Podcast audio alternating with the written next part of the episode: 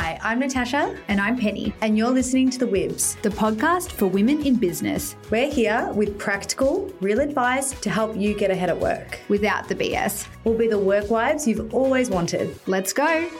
Hi, I'm Natasha, And I'm Penny.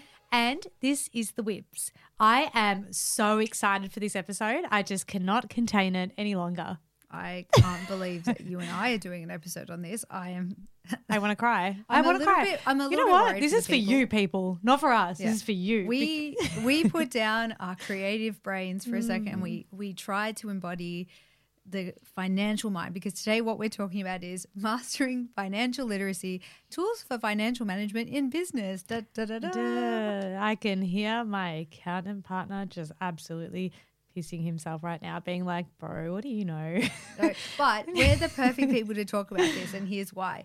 We're idiots when it comes to stuff. And so this is my worst. This is this is like the bottom of the this bottom of the barrel. yeah, this isn't my favorite thing in the world. Um, but it's important. It is important. And I also think that there's a bit of a, a stereotype when it comes to women around. we are playing right into. We're like right into like, oh, we hate numbers, oh, we like pretty things. Ah, but shit. spreadsheets and shit like that are important. That, Absolutely. Put that on a t-shirt, please. Yes, look, financial literacy. Let's highlight the significance of it to begin with, because let's completely like, if you don't know your numbers, you are at you you you have to know your numbers. That's just it. Like, regardless of whether you enjoy it or not, I think it's extremely important to know your numbers. It's one thing that I definitely learned the hard way. I remember when I first started working in my first job.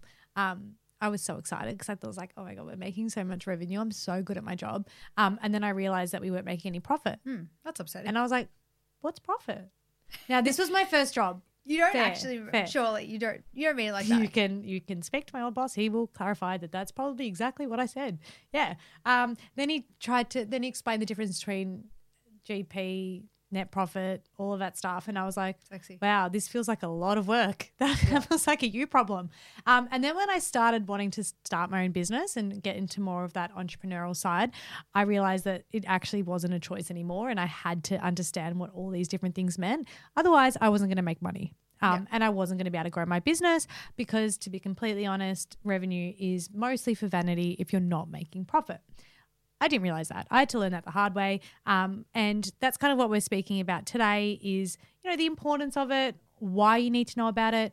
We're not coming at you as, you know, CFOs telling you you must do this. We're coming as you two gals who in different in different careers and have had to learn different parts of it Yeah. to get ahead. Yeah, and I think it's like when I was at high school, I always wished that someone would just give me the basics of, of this and what I need to know from a financial perspective to just get through life and not completely balls up. Well, you're career. saying that you don't use the Pythagoras theorem in everyday life. no, How I mean. I do try to use it to draw my triangles, but it's like other than that, other than that, I don't really have much of a use for it. But I guess the whole point and, and the concept behind it is being able to level yourself up at Hmm. work. And I think that you know it's all fun and games. We we're talking shit about like you know oh we're just like the pretty fluffy things, but the reality of it is is that a lot of the times women aren't given the same opportunities or given the same like pathways as men to be able to kind of have that exposure and have that build up of financial Mm-hmm. literacy and be able to kind of understand and grow and build on that. And the thing is, is that when you apply it in a practical sense,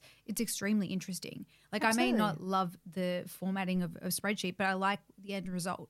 Oh, I need. I live and breathe spread, spreadsheets. I wouldn't be able to do my job without spreadsheets. Don't feel the same. Yeah. like without data and all the things. And that's what it is. It's basically it's financial data. And I think when you when you rephrase it and reframe it like that and you talk about it more about what the end goal is going to be Mm-hmm. for the the tools that you're using when it comes to financials, then that puts a completely different spin on it. Because yeah, like I don't know if you do put your hand up, that's fine. But I don't know anyone that looks at a spreadsheet and is like, oh, I'm ready to go. This is like my jam. Yeah, like I think my partner does. Well, yeah, I don't know. I think he really loves spreadsheets. Well, some people like it. If he was Maybe ever it's- to turn the other way, I think it'd be spreadsheets. But I think it's because there's no there's no grey area in that, and you and I deal Mm. We love grey. predominantly in the grey areas Grey's of gorgeous. life. Grey's a gorgeous colour. Grey's gorgeous. we play with the grey. we really do. But I think the thing is here that when you're having this black and white version of events, and I guess being able to have this level of um, like data information, it basically helps you make to bet make better informed decisions about your financial well being when it comes to your career or when it comes to your personal life as well too. Because I hate that feeling of not being knowledgeable when it comes to how I should manage budget. I guess proceed around my finances. You know, own a home. that's something to consider as well. I need to be able to kind of be more across that, not just in business, but in my personal life or as an entrepreneur looking to start my own business one day or as a manager being able to educate my team. Absolutely. Absolutely. So, okay. So, financial management in business, what do people need to know about? I think there's some several things that people need to know about.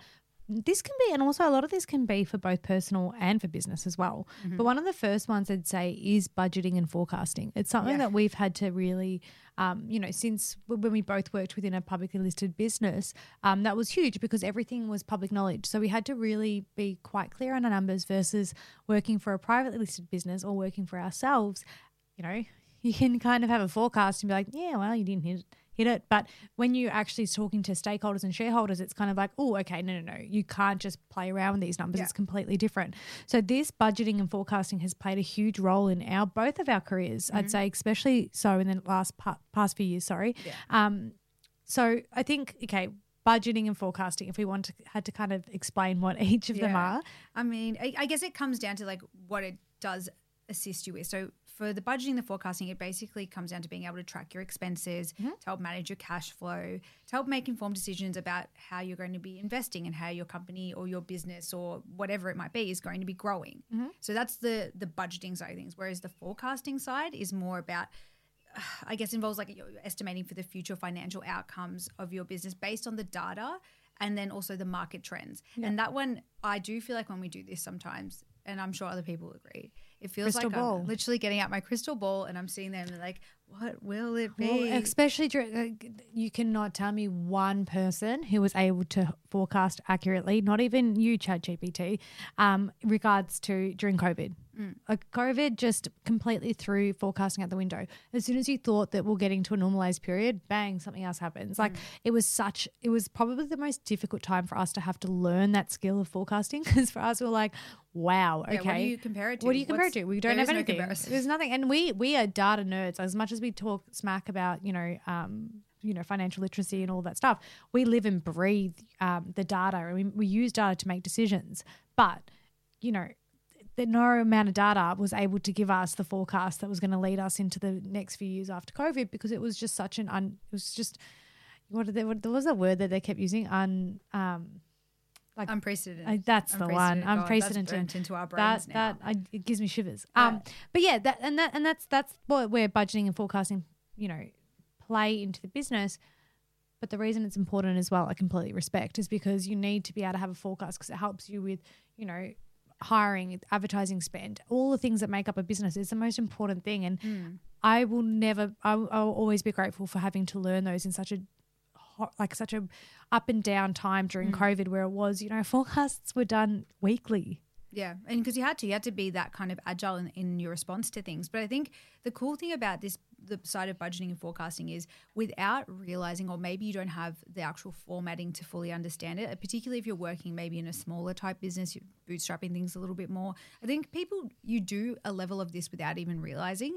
And I, and I like to say this to people because I'm like, I don't want particularly women in this kind of space to be afraid of these things because you hear budgeting and forecasting and it can Yeah. sound intimidating. It can just big like words. It's literally just numbers. well, it's just it's coming Right. down to you know how you manage your expenses, Mm-hmm. so you don't overspend at the end of the year, so you can have a level of profit, not just revenue. Mm-hmm. And then with your forecasting, it's like looking at what's happened in the past to an a point, and being able to kind of plan for what's coming up ahead. And if you look at it like that, that is a completely Simplified. it's a simplified version, but I think people need to see it and hear it like that because a lot of times people over fluff and over complicate Oh. what is re- in reality like a very simple uh, theory. It's Yeah. just about there's like obviously nuances to it that makes it more complex. Yeah, absolutely.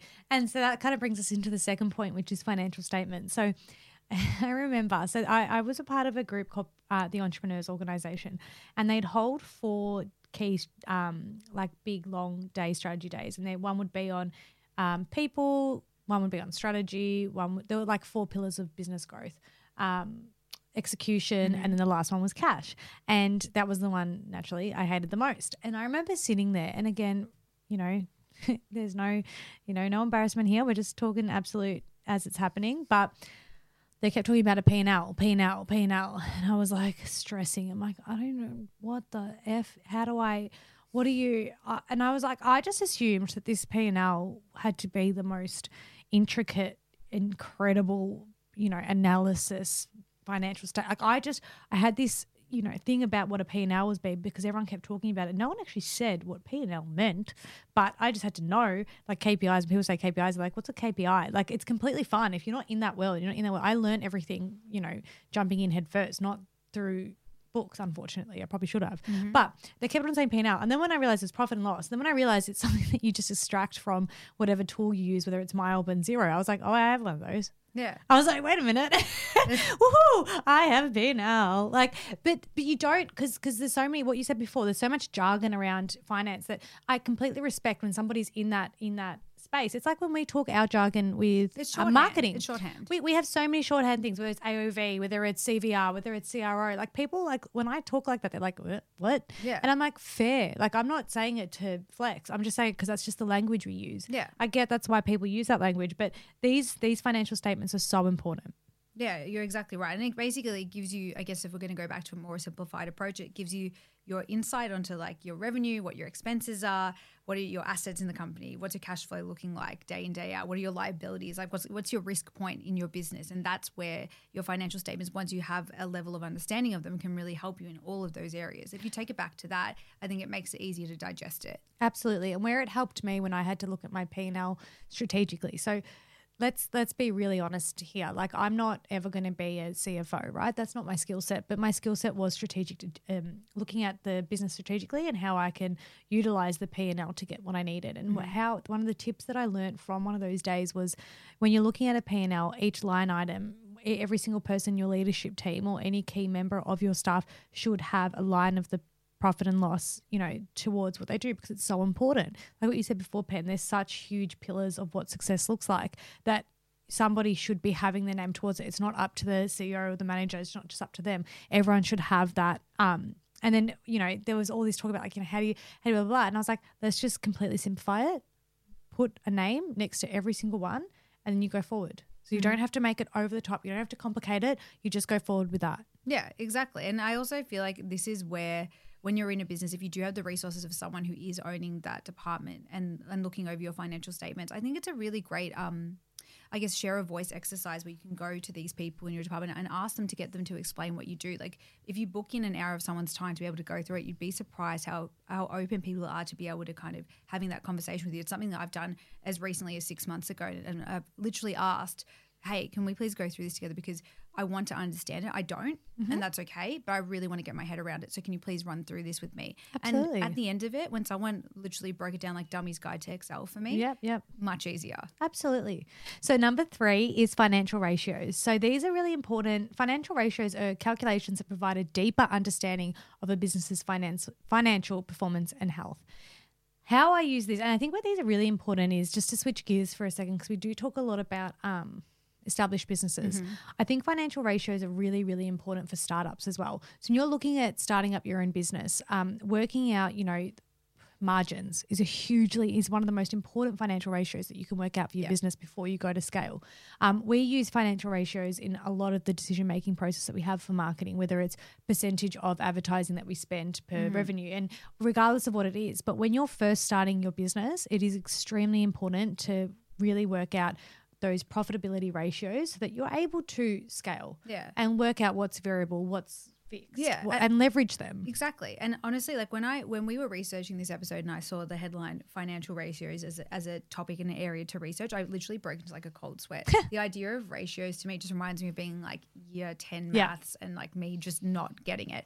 But when I the same thing as what we've spoken about consistently through this episode, when we apply it practically, I'm like, we're already doing it. Yeah, absolutely. As marketers, as creatives, each day in, day out, it's like, oh, well, yeah, of course I need to figure out a ratio of, of percentage for, for my margins, or I need to figure out you know, how profitable a, um, a promotional campaign is going to be. How much of a percentage is labor per cost? Like this we use we use financial ratios in all of our conversations especially as marketers but um, for a business and for business health it's really important as well because it's something that it's, it's a lot easier to there's less variables with with um, percentages i feel like you know what i mean? Like it's like okay well, what's the percentage of? It's like conversion rate.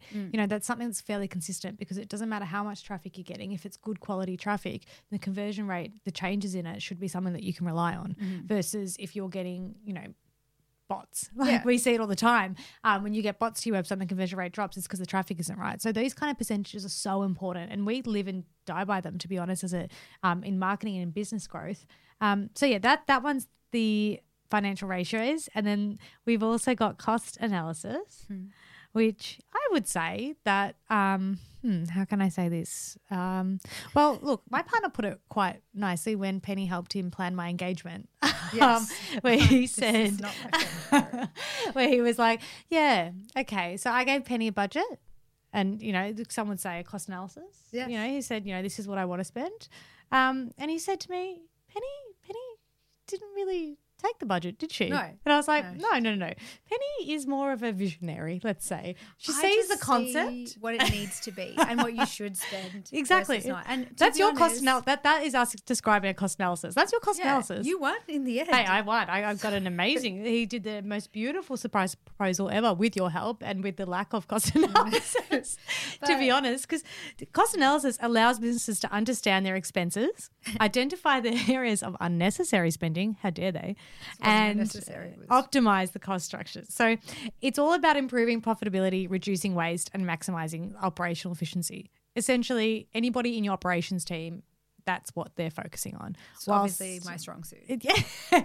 Whilst us marketers are working out how to spend money, they're working out how to save money and optimize and be more efficient. Yeah. It's the best way to describe It doesn't it. sound sexy, but it's really important. And I, I need, I need like a, a ops person like glued to me when I've got the credit card in my hand because I'm like, you know what? Mm, so do I, don't worry. More. Yeah. you know what? You give me a budget, let's double it. Yeah. That's what I deserve. That's Yeah. how I like to live. Yeah. We and we can quite literally justify any spend. Like Yeah. we are the worst people for each other because I'll be like, oh, "Do I need this?" And then Absolutely. Penny will come up with the most beautiful justification as to why I need it, and I'm like, "You know what, Penny? You're right. Yeah, you I are absolutely right. I, do deserve this. I do deserve this alligator coat. This is excellent. I will buy this for myself. I'll use it three times Oh in my my, god! life. Don't. Last year was the worst. We literally spent every single event that we had for work. We needed a full. I didn't full even tell outfit. you about my iconic order yesterday. Yeah, tell me. It's- oh no, no, but it was Click Frenzy, wasn't it, or something? So you had like thirty percent off. I, It's the worth it. See, were cost analysis. honestly outstanding. Five hundred dollars I saved. I don't want to There you talk go. about. I, the fact that you save five hundred dollars kind of speaks volumes, but that's okay. We don't, we don't, we don't focus on that because you know what? We aren't accountants. We aren't No, accountants. we're not. You know what? The return on investment for that, I'm sure, is high. Your Just don't tell your husband. My dad is. They're going to be horrified yeah. at hearing Sorry, Evan. advice. Sorry, Alex. But it's okay. We'll be all right. I know they're going to be so disappointed in us. oh no, they'll be proud. Like Yeah. we're doing it in our own They're like, you tried. our own way. Absolutely. Yeah, you tried. Uh, the final one is risk management, which obviously is the most one of the most important parts Mm-hmm. of you know making sure that you're financially literate. Is that um, in a business? Sorry, because obviously there's a lot of financial literacy outside of business. Um, there's you know a lot of other stuff which we can chat about after more of that personal one. I can chat about after this, but in this situation, when it comes to business financial literacy, risk management, um, so implementing risk management strategies is crucial for financial stability. This means that you need to be able to identify potential risks, assess the impact, and develop plans. This includes, you know, insurance coverage, all of that stuff. And these are the things that, like, okay, if they're not a huge strength of yours and you're looking at it, this is why people pay for insurance. Mm. Yeah, like, this is why people have insurance. It's risk management. It's not necessarily up to you to be like, this is the it's going to happen. Like, you, you've, as a leader, you need to work out what needs to be managed and what risk needs to be managed. You don't necessarily need to be to do it, especially if you're not the right person for it. Yeah, that's true. But also, it does come back to things like if you're talking about risk management, then there's something like if you're working in like a retail business or a branded business or whatever it is, it's like that diversification of your revenue stream. So mm-hmm. a good a example good one, is yeah. within COVID. Okay, you know, you had a a snack office subscription An office brand. subscription business, And- just as they all closed. And you, exactly. And so, well, you need a new revenue stream now because, hey, no one's in the office. And that's an example of risk management. To be able to keep your business going, you needed to pivot, like buzzword of 2020. You mm-hmm. need to pivot to find out how you can reduce the risk in terms of your business overall. Absolutely. And there are a lot of tools out there. There's one that I would say, um, there's one that I've come across in, it's called guidemybusiness.com. Co. Um, we'll put it in our show notes. But they're they're a group of women that are absolutely incredible when it comes to this is more for startups again. This is again more if you're looking to start a business, um, and you're looking at that risk management piece where it's like trademarking, copywriting, a lot of those other pieces that are a bit like, oh, do I have to make this investment straight away or not? Um, they're really really good for that. There, there's as I said, there's a lot of tools out there that you can use to kind of help assess and and and do that side of it. Um, so they're the business ones. As when it comes to like personal financial literacy, you know, there's a lot of different things that you can use, um, different tools. I think that you know, in a business, obviously the tools to use is your CFO, accountant, um, you know, all of those um, Xero, all of those ones. But when it comes to personal um, financial literacy, I think it's really important to self teach as well. Um, I have this chat with my best friend all the time, and we, our partners hate us because we are like, we were, you know, reading what's that one, Rich Dad, Poor Dad. We were reading that at like 11. And then, like, we go to our partners, like, what are we doing next? We've just bought a house. What's next? How can we continue to build that financial literacy? Like, that, that is something that's constantly going through our head, property development, always trying to upskill ourselves through different resources. So, I think it's really important to continue to try and upskill yourself when it comes to financial literacy, both personally and for businesses. Mm-hmm. Um, but there are some like apps that you can use as yeah. well that are really helpful. There are some apps, and also if you're wanting to hear, like I guess two women or three women talk about financial literacy that are not us, there's a podcast that is really fantastic for this called She's on the Money. Oh my gosh, obsessed. Yeah, I was listening to it when we were trying to save for a house. Mm-hmm. It was incredible. But I think it's like it, she really does break down all of the the tools of what you need to look at from a financial perspective, whether it be for for work or for personal, and really kind of get into the guts of it so you can understand it